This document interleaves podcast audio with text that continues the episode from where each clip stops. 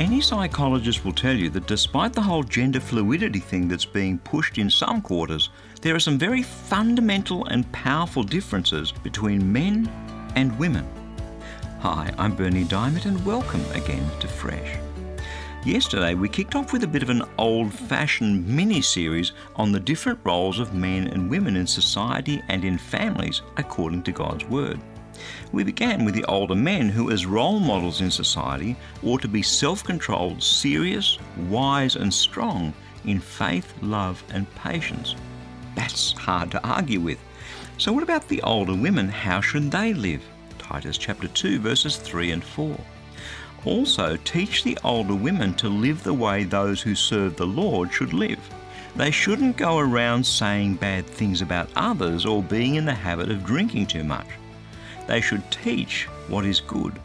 By doing this, they'll teach the younger women to love their husbands and their children. One of the differences between men and women is that women are far more prone to gossiping, especially older women who have more time on their hands. But older women, listen up, that's not what you're called to do.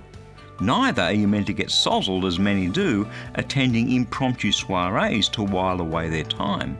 Because they, you if this is you, have a job to do.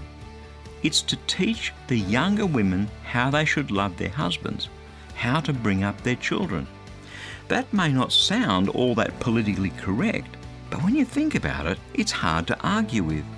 And given the complexities younger women have to navigate here in the 21st century, it's never been more necessary or more important. That, my friend, is God's Word, fresh for you today. The wisdom of God is not only powerful, it's life changing.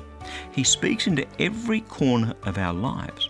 That's why I'd love to send you your fresh devotional every day.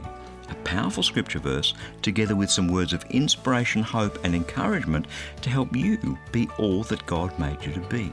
And it's completely free. Just stop by at freshdevotional.org for instant access. That web address again is freshdevotional.org.